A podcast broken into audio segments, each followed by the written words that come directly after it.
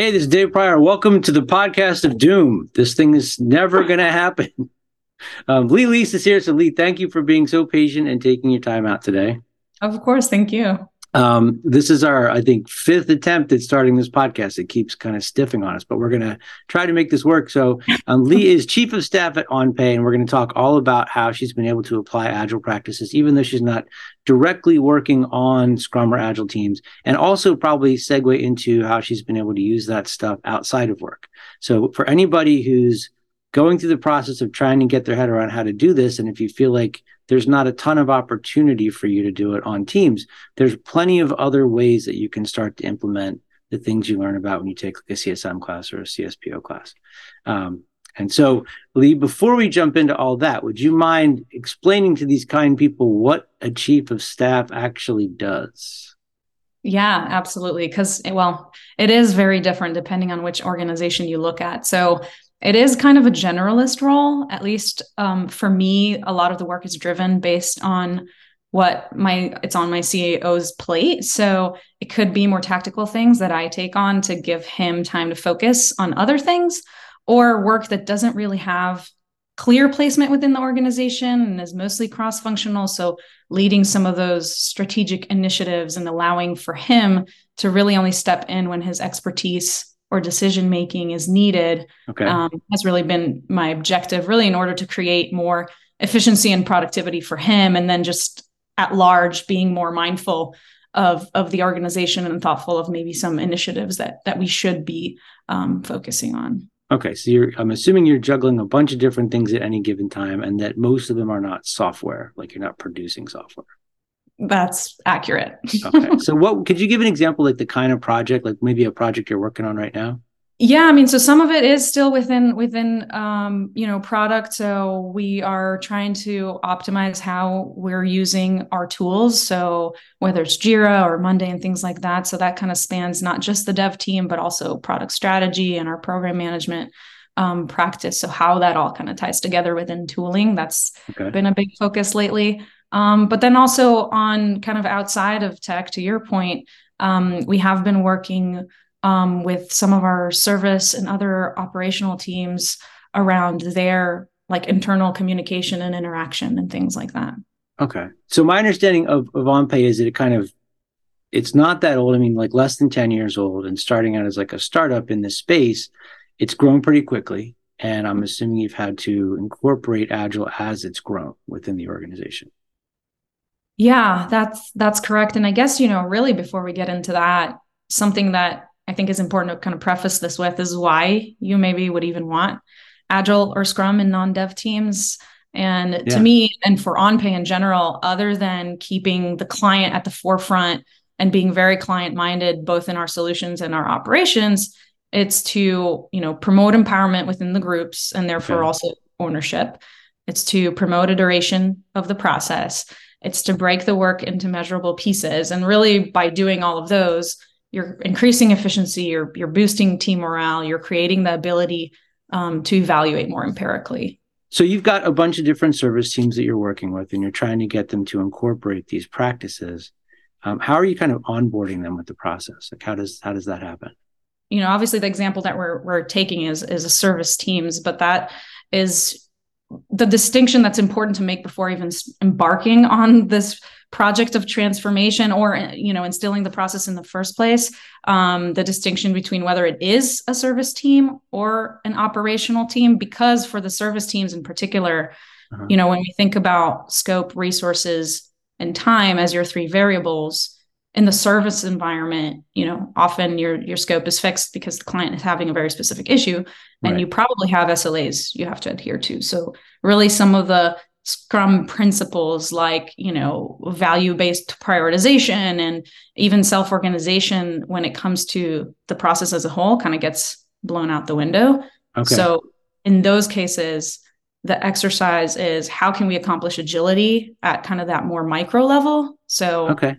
meaning, you know, what's the common denominator of activities that we perform holistically that yeah. amount to some sort of repeatable process? And then within those verticals, we can create self-organizing groups that, you know, may include varied levels of experiences. And by that, then you're fostering proactiveness, you're promoting empowerment, you're allowing for creativity in how we achieve, you know, the objective of answering the client at the right time. Okay. And then you're, you're kind of capitalizing on the collective knowledge of that group, which is ultimately kind of what we're trying to accomplish. Okay. So I want to try to say it back and, and make sure that I'm getting it right. And also hopefully explain some of this, some of the complications to the people that are listening. So sure. Normally on an Agile team, we'd say like, you can have, you can have fixed time, you can have fixed costs, but the scope is going to be flexible. Um, the team's going to do as much as they can do. But in your case, with some of these service teams, because there's S L As, something goes wrong. You, you don't, you've got three different constraints that have to be hit. You've got a fixed scope that has to be hit. You have fixed time or no time. And yeah. cost is not something you can play with either. So then it sounds to me like what you're saying is it's up to the teams to figure out, like, what are you going to do? Right. Yeah. So okay. we kind of like, you know, as I mentioned, we kind of break down their process. And so within within kind of the verticals of what this, the issue might go through, we then kind of create those those teams that, you know, within them, they they're kind of empowered to come up with with the with the solution, right? We still have to adhere to the S L As, to your point, and all that. Mm-hmm. But within that time frame, like, it's kind of up to them. And that's kind of where the agility, I guess, comes in. Okay. And are these fairly stable teams? Like, they're this group of people are always together and you give them a problem because they're they're available and there's a problem that seems to fit with their skill set, or are you building the teams on the fly? So they're pretty fixed. Okay. They're pretty fixed. Yeah. So then they get to have that to go through those different states to get to a performing state. So whatever right. problem comes down the pike, they know each other well enough to know what they can and can't do. Right. Okay. Right. I think that that's a really important lesson too, because there's a lot of organizations that are always swapping people around and you're never going to get to that performing state if that's always happening. So you've at least got right. the consistency from the communication patterns, and they can build trust and respect. And And in terms of empowering them, because they know each other, it's e- easier for them to like take this ball of mess and figure out what to do about it. Right. And that's why I guess we kind of have at least a somewhat of a combination of, of levels, right? Because then you have the people who are, you know, more senior or more experienced um, in the mix to help with kind of the the teaching and the coaching and being on the floor with those who are, you know, maybe new and aren't as familiar with some of the things that come come through. Okay, so if you bring somebody new into the team, it's, it's the rest of the team's job to kind of coach them up, teach them how we're going to work, get them up to speed on everything, instead of one person saying, this is exactly how we do everything. Right. I mean, yeah, it's a, it's always going to be a combination of that, but yes. Okay. Okay. What are the kinds of problems that these teams run into, and like how how critical time-wise are they? Is it like, oh my God, the whole thing went down, like fix it right now? Or do they have, you know, weeks or months to be able to build a solution for something? So some of the things they do have more time, but then others, it's just like, you know, we're, we're a, we're a payroll, H R and benefits platform for small businesses. So, okay. you know, especially because it's small businesses, a lot of the times um, the, the owners or whoever it is that's kind of running, running the account, you know, may not know a lot of the intricacies and the nuances. So, I mean, it could be anything as simple as like, I can't really log in. Can you help me with it? Mm-hmm. Or like, oh, I'm having some payroll related issue, or I'm having some tax issue, you know, so it's, it kind of varies. Okay. So I'm assuming since it's small business, you have, you have some clients who they know what they're doing. They're just like, I need the thing, give me the service or the functionality or whatever. And you can do that. But I'm also guessing that you have some small businesses where you become like a trusted partner. They're looking to OnPay to be part, an extension of their business. And that's going to involve some aspects of being able to provide advisement or coaching for them as they grow their business. Yeah, absolutely. So I think, you know, for us, it's really that balance of when do we insert ourselves and okay. when do we kind of let go? Um, so, you know, we're definitely mindful of that, both in how we service our customers, those that just, you know, chat, send us a chat or call us on the phone, um, but also as they're kind of onboarding, right? So trying to balance holding their hand versus just kind of letting them run with what they need to. Okay. Um, now, with the work that you have to do day to day, like how does how do the Agile practices fit in with that as chief of staff? I think things that that are are top of mind for me when it comes to just Agile practice as a whole and what I think it is intended to do, other than be, you know, variable in scope, is also somewhat of what I mentioned earlier in terms of empowerment. mm-hmm. because I think really the subtext of empowerment, to me at least, is kind of empathy. So empathizing with those around you and kind of how they feel, how they operate, um, the ideas they bring to the table, giving them the opportunity to show up. And, you know, definitely at work with all, you know, the teams that I work with. Okay. Um, but that's also, you know, that also could be at home, right? Like with your spouse, with your kids, at school, playing sports, you know, all those things. So that's an important aspect of this that I don't think, I mean, if you just read the Scrum Guide, it's kind of hidden in there. But right. the idea of, and maybe that's what, you know, we mean by servant leadership, but you are there to help create an environment and hold a space for groups of people and your customers to be able to fill that space and take ownership of their own destiny. Yeah, in a way. Yeah. Okay. So I'm wondering like how you go about seeing that stuff and doing that stuff. Cause I know a lot of people, they just go straight down the command and control path. Like that, my go-to is I'm just going to tell you what to do because I know how to solve this problem. And yeah. I have, I have had to train myself to like shut my mouth and let people find their own path, which is hard, right? Especially if you're chief of staff. Yeah, absolutely. And especially being, you know, a competitive type A person, uh, that's very hard. Because in my mind, I'm trying to be a few steps ahead, right? And if I see that we're at A and knowing that we need to get to Z, it's right. a lot easier for me to probably go out and tell you how to exactly get to Z. But I think part of the the empowerment and, and the empathy is kind of breaking down the exercise and learning from it, hearing what other people have to say, and finding that maybe the point isn't Z, it might be like totally different. It might be seventeen. The, the allowing for the scope to evolve, but also defining your outcome rather than your precise solution um, has been definitely a mind shift for me. But I think that's that's been the approach that I've found to be at least more successful at large. Okay. And am I am I correct in thinking that you're seeing a distinction between like, here's the problem that's right in front of us. And the bigger, longer game that I'm trying to win is getting this group of people, this organization to rise up and, and feel comfortable taking leadership role and figuring out and stumbling here and there, but learning and evolving.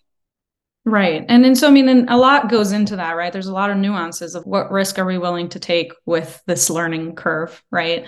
Um, but again, I think as long as we're pretty clear as far as the outcome we're trying to achieve, mm-hmm. as long as it's, you know, measurable, the steps that we're taking are measurable, that we have our kind of milestones at least somewhat defined, and we're kind of like going along and defining them further as we go. Yeah. Um, I think that helps us achieve that. Okay. So I want to kind of jump the tracks a little bit to give people sure. an example of how this might happen outside of work, because this sure. is when, when you and I have talked about this before, you've got examples of how the same things you're dealing with at work, you're dealing with at home. And right. can you maybe tell the story about your, your son and, and his words that he's trying to get sorted out on? Because that's that to me is a great example of the same, it's the same class of problem. It's just in a different environment.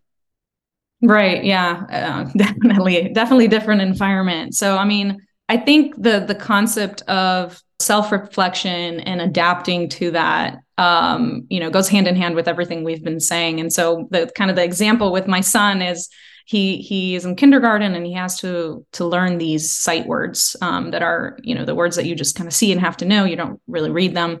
So he kind of has to basically memorize them. Right.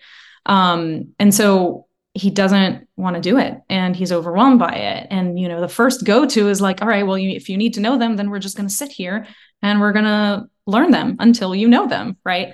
Um, but that creates a lot of contention and a lot of just negative feelings that, yeah. that make it even worse. So empathizing with him and kind of taking the moments to reflect and build incremental improvements, you know, really what we kind of came to is, okay, well, let's maybe, you know, and to me, I'm thinking like, I've done this before. Like I've worked on a Scrum team. I've broken things down. Like I can do this with him. Right. So, you know, maybe we take three words at a time and we see how well we do and we kind of celebrate our victories. But then we also think about, oh, how can we, how can we do this again, but make it even better next time. Right. Yeah. Um, so it's that, but it's also kind of recognizing the, the readiness Mm-hmm. So whether we were doing this right when he comes home from school is probably not the best time, but also before bed is not the best time. And then, you know, he's not ready to see a giant list because that's overwhelming. So kind of assessing the readiness as well as we go, because now what we do is we use flashcards at breakfast. Um, because okay. that seems to not only be the right time where he's kind of mentally prepared to kind of sit and do it, um, but we also are able to make those incremental improvements. Okay. There's like a whole bunch of things you just said that I want to talk on, stop like a couple different places along the way. Yeah, sure. Um, I want to talk about resistance, because that is something like when you tell this story about your kid, I immediately in my head go back to when I was, I think in fourth, no, maybe fourth grade, whatever age I was when I had to learn multiplication. Sure. And I couldn't, couldn't do it. I mean, I, my parents forced me to sit at this, you know, desk in the basement every night and just memorize stuff. And it's still all these years later is like, I look back on it, same as Latin in high school. Like I freaking hate that moment of my life. Um, right. And with what I know now about people evolving and learning and changing is there's another way of approaching that where they can find their own reward for it. But whether you're talking about a kid memorizing, you know, the shapes of and, or, or but, and uh, somebody who's deeply steeped in waterfall having to completely switch everything they know to learn how to work in Agile, that right. resistance is something that the more you fight against it, the worse everything gets. Absolutely. Yeah. So how do you cope with that with people at work when they're pushing back on it? Like, how do you, how do you first notice it? And then what do you do within yourself to, to figure out how to respond to it?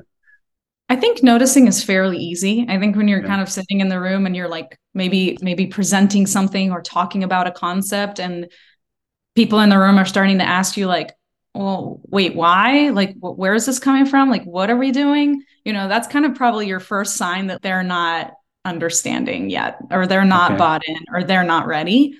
And so then it's kind of taking the moment to empathize with maybe where they are at on mm-hmm. their journey and their kind of curve in terms of, you know, agility, right? And being pretty intentional with then kind of the next steps of, of what you do from there, right? And maybe it's just gentle conversations around, well, maybe let me understand you and where you are right now and your workflow right now. And then, you know, it might be, okay, are what are the things that you're experiencing that might be obstacles or, you know, inefficiencies or gaps that, that you currently have in your work. And I think kind of building on that empathy to then kind of course correct in their process yeah. um, seems to, seems to bode better with, with people. Okay. I think, I mean, to me, that's like a great example of why Scrum Master or somebody in that kind of role, it's a full-time job. I mean, the stuff you're talking about is not in the Scrum Guide, but everybody who's good at being a servant leader to other people knows that you have to tune yourself to, to folks. And you right. can't say to a five-year-old, like, just have a growth mindset. Like, that's not going to work. Like, and right. how you explained to me, like, you know, me freshman year in high school, like why Latin's supposed to be valuable, which it never ended up being valuable, but everybody kept saying, you're going to use this for the rest of your life. No. Um, right. But finding that intrinsic thing for them, that's the win that gives them a reason to pursue this, even when there is resistance and it's hard. That takes right. a lot of time and effort. Yeah. Um, yeah. And I think, I think it's applicable at, with, with everything in life, everything that pretty much comes out of our mouth, like the person receiving it kind of mm-hmm. has to be ready for it, or else there's just, there's just a wall there. Being at least conscious of that as a whole yeah. um, has been pretty interesting. Did you have somebody who did that for you, like when you were coming up, either in school or in work, who, who would notice like, oh, you're having a really hard time with this. Um, let's talk about why this is, is a valuable thing to pursue, or, or did you just do that in your head on your own? Um, a little bit of a combination. I'm just inherently a a problem solver, and I kind of um, go for efficiency and, and okay. think about that a lot. And so some of that is, is I guess, inherent, but um, but some of that is also just observing my my mentors and my managers at work that that were in some of those um, were higher on the maturity curve as far as kind of agility goes, right? Okay. And so kind of observing their behavior and how they're interacting with our teams or even me and reflecting on that okay. um, has been has been helpful in learning kind of how to navigate it myself. Okay. So I'm um, um, kind of in following that that line, um, I'm thinking about times in my past when I've tried to pursue things that somebody was in charge and I was being told to do things that I didn't want to do. And at a younger age, there's no way I was able to see past the misery of what I was stuck in. Like, I know that you rode, so I'm thinking of doing like ergs or yeah. being in the middle of a race when you know you're going to lose and you just, you have to keep doing it anyway. There's yeah. no point there where I'm like, well, what's the larger game that I'm trying to win here? How is this better me as a person? Um, right. Do you think that as your as your son grows, that this is something that you're going to be able to like incorporate into their way of thinking? Because I don't think, like, my parents, it never would have occurred to them to show me to look for the bigger thing. And and I'm wondering as a parent if if you're finding ways you can kind of help your son see some of that stuff. Gosh, I hope so. It's hard because I mean, you know, I mean, and he's five, so he doesn't look past the next five minutes, right? Yeah. So it's, it's certainly hard to think about ahead. Um, but I think at least just having the conversation might right. be helpful in the first place. Like I, um, you know, not to get too personal, I wasn't terribly close to my parents. We didn't like have a lot of conversation. It was just kind of like, well, get your homework done because you have to get your homework done. And not a lot of either aspirational or future type of conversations at all, right? It was just okay. kind of in the moment what we needed to do next. And again, I think he's only five, so I guess I'll, time will tell. But um, you know, if I can be continue to be empathetic, if yeah. I can continue to kind of just have the conversation, if I can continue to accept that he might take directions that might not be what I would have hoped, but let him learn from that. Yeah. Um, I'm hoping, who knows? Okay. To me, like, this is a, is a really important thing to me because it's a, it's a way that, that it kind of illustrates how the stuff that we deal with at work and the stuff that we deal with outside of work are right. almost the same thing. And when people say like, I don't have a place to do this outside of, or I can't do it in work, I can't do it. I'm like, are you kidding me? There's so many things that you have to work with. Um, right. I mean, and I guess, you know, I can think of a, like a really basic example of some of that. And it's not well in the future. It's kind of like a now type of situation. But I think, you know, again, it's something I deal with literally on a daily basis. So there is a long-term maybe gain to that and how okay. I'm approaching it, um, which is my kids' bedtime routine. okay. And they, every night, it's a struggle because they want to watch their T V or they want to keep playing what they're playing. And I'm sorry, but it's bedtime and we need to go take a bath. So the transition has been such a struggle every single day. And I'm sitting there reflecting with myself, like, how can I make this better? Like, how do I incentivize them? What are the words that I say? How do I make them feel seen that, like, I know it's hard that you're leaving the T V, but like, we have to do this, right? Like, none of that works. And yeah. what I did find is if I transition to a dance party before okay. bath, that helps because they're very willing to stop the T V or stop what they're playing with to do a dance party for a few minutes. Okay. And then they're like kind of tired and done with it. And now we can do bath more easily. So like it removes kind of that friction. And again, if I'm thinking about the outcome here, my, my goal is for them to be like cleaned up and in bed. Right. Yeah.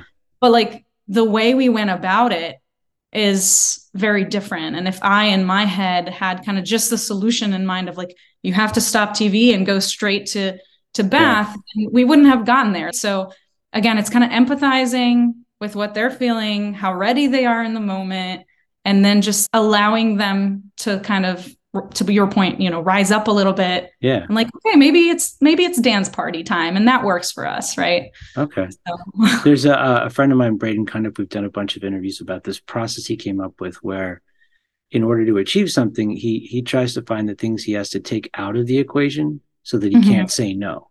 And for him, he has this story about how he was trying to like read more stuff for work. And he would always never find the time to do it. So he put his Kindle next to his coffee machine so that while he's waiting for the coffee, he's got nothing to do except read. And, and, and that kind of goes to that readiness thing you were talking about is how do you find, whether it's at work or it's at home, how do you create a moment where people are open to the next thing that needs to happen? Right. Right. Um, how do you do that with staff when you find people that are resistant to a new way of working or taking on whatever impossible service outages just happened that they have to deal with? Um, yeah, it's hard because sometimes you don't have the time to let them, you know, sit with it and understand kind of where you're coming from and like maybe it's the right thing to do. So are there moments where you just kind of have to bring it from the top and just it is what it is? Absolutely. But again, it's if you have enough of the moments where you're able to empower and you're able mm-hmm. to let them kind of rise up, then I think that compensates for those times where you just have to say it is what it is. That's awesome. Um, okay. So, so towards that, you also mentioned celebrating the wins, like the achievements and batching stuff into small pieces. Um, right. How do you do that with folks at work? Like what kind of wins do you find or help them identify that give them that momentum and that strength to feel like, okay, this was awesome. And even though like right now, this part's going to be difficult, but we just had an awesome thing and we, we're going to have another awesome thing. Yeah. To me, most of that comes, at least in my opinion, it, with just recognition of like, okay. Hey, we just spent the last three months kind of change, working on changing our process. And like, look how far we've come. Look at our metrics, whether it's S L As or, you know, whatever it is that we set out originally. Look at our metrics now. Having that point of, of reflection, not necessarily to start talking about what could we have done better, but just reflection as far as the accomplishments, mm-hmm. um, you know, and they feel seen again, I think is, is really helpful. I mean, but then there's always kind of the smaller things of like, let's have a team outing and, you yeah. know, let's get together and, and do kind of the more incentive type of stuff um, okay. to recognize folks. So what kind of, um, I'm, I'm thinking about retrospectives now, and I'm wondering how you get that information from the teams, like what opportunities they have to say to you, like, this is helping, this is not helping. I need this right now. Like, are there, are you retrospecting on their evolution towards agility, or is it really just, you know, incident by incident? Like, how did they get feedback up to you? Yeah. So, I mean, a lot of that also just has to do with the team leads, right? And making okay. sure that they are in a position to consistently not only ask for feedback, but create those relationships with their team members that they feel comfortable enough to kind of surface things that don't work. Okay. Um, so that's one avenue. And then another, especially after a process change and kind of change management type of project, um, it's having part of our milestones is looking, uh, looking at metrics. It's also, should we send like a survey out, um, to, to the people who were involved in this and kind of ask for their candid feedback. Okay. Um, and it's, you know, kind of, again, a combination of, of ways where we're t- intentional about getting that feedback and making sure that it's not just a process change rollout and then we forget about you. yeah. Or you enforce it upon them, you inflict Agile upon them and they're going to do it. And then you can tell them they've done it and everything's fine now. Right. Um, regardless of whether or not it actually is. Right.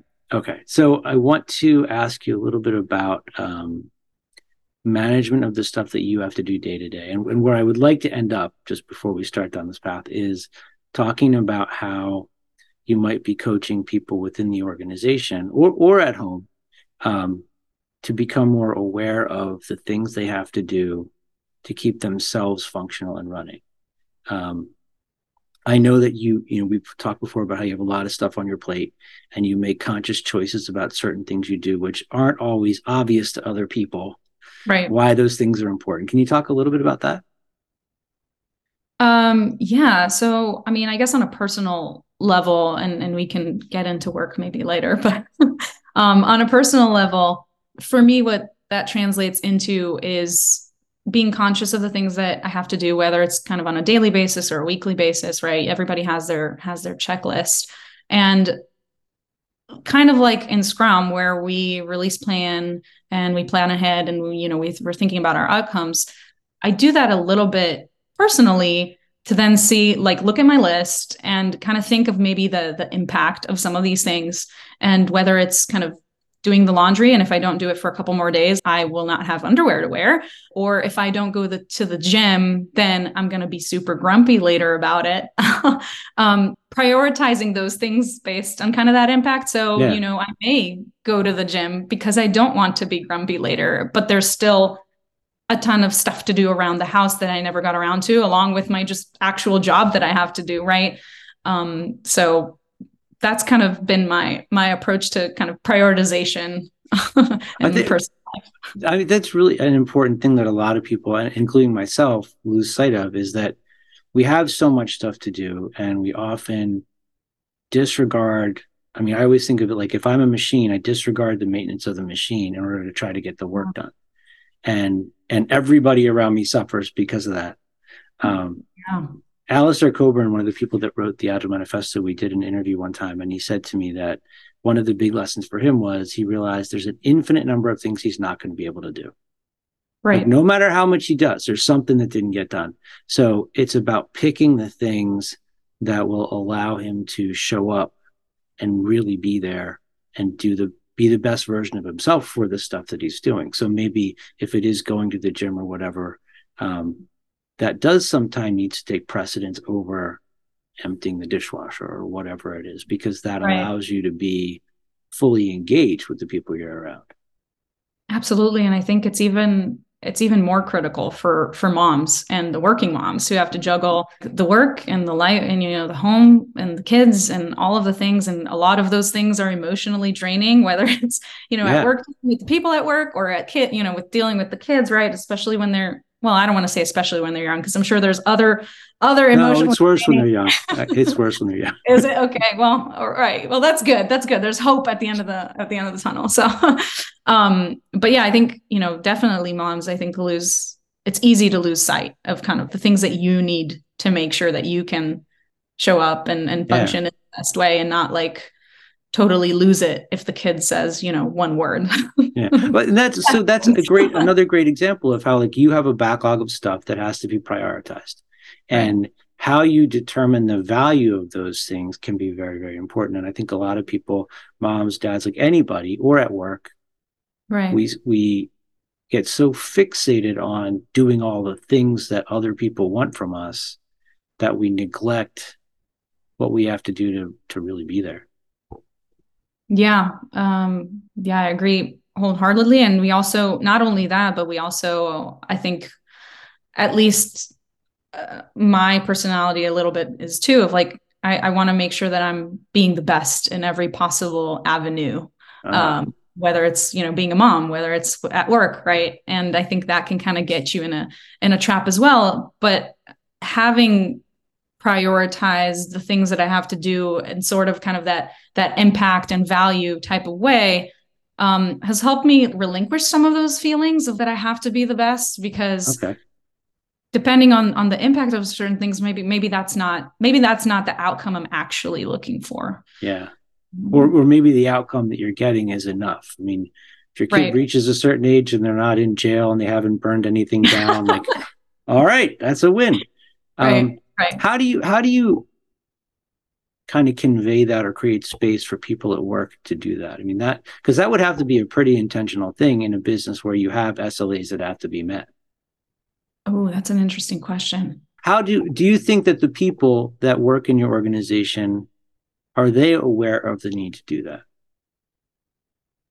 So I think one way of thinking about answering that question is also whether your organizational is intentional with their strategic goals and objectives, okay. and whether or not the people from top all the way down are not only aware of those, but are making sure that their actions are in line with those, right? So that they're not wasting time on the things that don't bring value and that are not aligned to the objectives that you're trying to reach as a company. And so it's kind of like uh, making sure everyone's aligned on those things so that yeah. the actions are accordingly. And creating space so that at a micro level, they can understand what needs to be done, but also understand that they're, they're a system that has to be maintained as well. Right. And then I think it also helps recognize what their impact towards that is, right? Okay. So within the teams, I guess, one of the things I'm always trying to help people keep in mind is that if I'm on a team, and I'm on one now where we have this, um, I assume that everybody I'm working with is putting forth their best effort and and doing whatever they can. And if somebody's not showing up for a particular moment, there's a reason, and I trust that they have a reason and they're going to be back as soon as they can. But it's hard to keep that in mind all the time. Um, especially when there's a lot of pressure and, and heat coming down. And I'm wondering, like, how do you kind of catch that and remind yourself they are doing everything they can? It's not that I need to go like bring the hammer down and force them to do stuff. Yeah, no, that's, that's a good question. Cause it is hard, especially um, having kind of the bird's eye view of the organization, and you're seeing the kind of the, the, the factory running as a whole. And you see this one little part that isn't working quite right. You know, you're yeah. like, oh, I want to, I want to poke at it and make it work better. Right. But it's, I want to optimize you. Right. So, I mean, it's, it's, it's difficult. It's difficult, but it's, again, just taking a step back and, to your point, recognizing like they'll, they'll be back when they can, but it's also yeah. putting somewhat of those uh, maybe guardrails in place, making sure people, you know, not only understand what's expected of them, but also, right, that impact to the larger organization, um, which I think continues to, hopefully continues to help motivate people to sh- show back up when they're able to, right? Yeah. And that we're having these relationships with our teams to bring up issues when there are any and things like that. So for the folks that are listening, this is a, I think, an important thing, because we're talking about creating a very intentional approach to how you engage with people and creating mm-hmm. a space where they can say, like, I need help. I can't do this. I can do this, whatever. And that's very different from the way that I learned to manage work when I learned about traditional project management, where it was just like, do the thing. Um, and do it like this, or it's wrong. And and this creates that opportunity that you talked about for people to become empowered and take, find a way to take ownership of stuff and really kind of show up at a level that you wouldn't have gotten out of the other way of working. Yeah, I mean, I think there's definitely a snowball effect to all of that, of kind of once you start hearing people and empathizing with people, once you start giving them the opportunity to to be empowered to make certain decisions. Um, and it may not be like at large. Now you're the owner of your own role and you decide everything that you do, right? It's not, it's not yeah. maybe not that level, but, you know, starting small and kind of, like I said, snowballing on it a little bit. Yeah.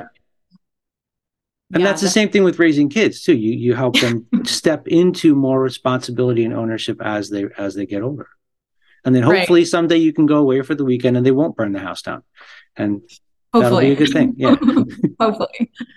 So what advice do you have for people that, I mean, I get all these people in class that say, like, I don't have a, a Scrum project. Um, I don't have an opportunity to do this stuff. What advice do you have for those folks to be able to see the places where they can start to use some of these practices?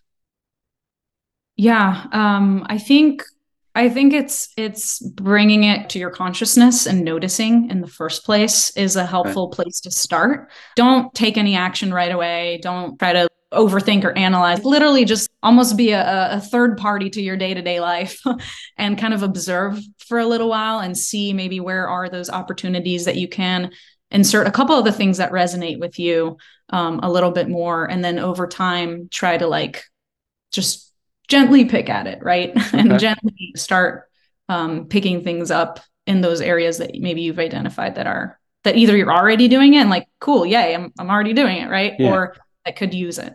I think that third party thing that you just mentioned is a really big deal too, because it's, it's sometimes hard to remember to like step out of the stream and just look at what's going on and be like, why am I reacting like this right now? Like, what the hell's happening here? And yeah. then, you know, what, what changes do you need to make so that you can perform better in whatever situation you're in? Yeah. I mean, and it's hard. It's, it's hard. I'm, you know, I'm still working at it, but I think, again, just being conscious of it is already a huge step in, awesome. in kind of getting it done. So this was great. I really appreciate you doing this, especially since we had to start so many different times. Um, yeah, no, absolutely. If people want to reach out to you to learn more about the work that you're doing, um, what's the best way for them to do that? Uh, yeah, either email or LinkedIn, either one. Okay. I'll make sure we have uh, links to that in the show notes and to your company as well. And thank you very much for doing this. Thank you for having me.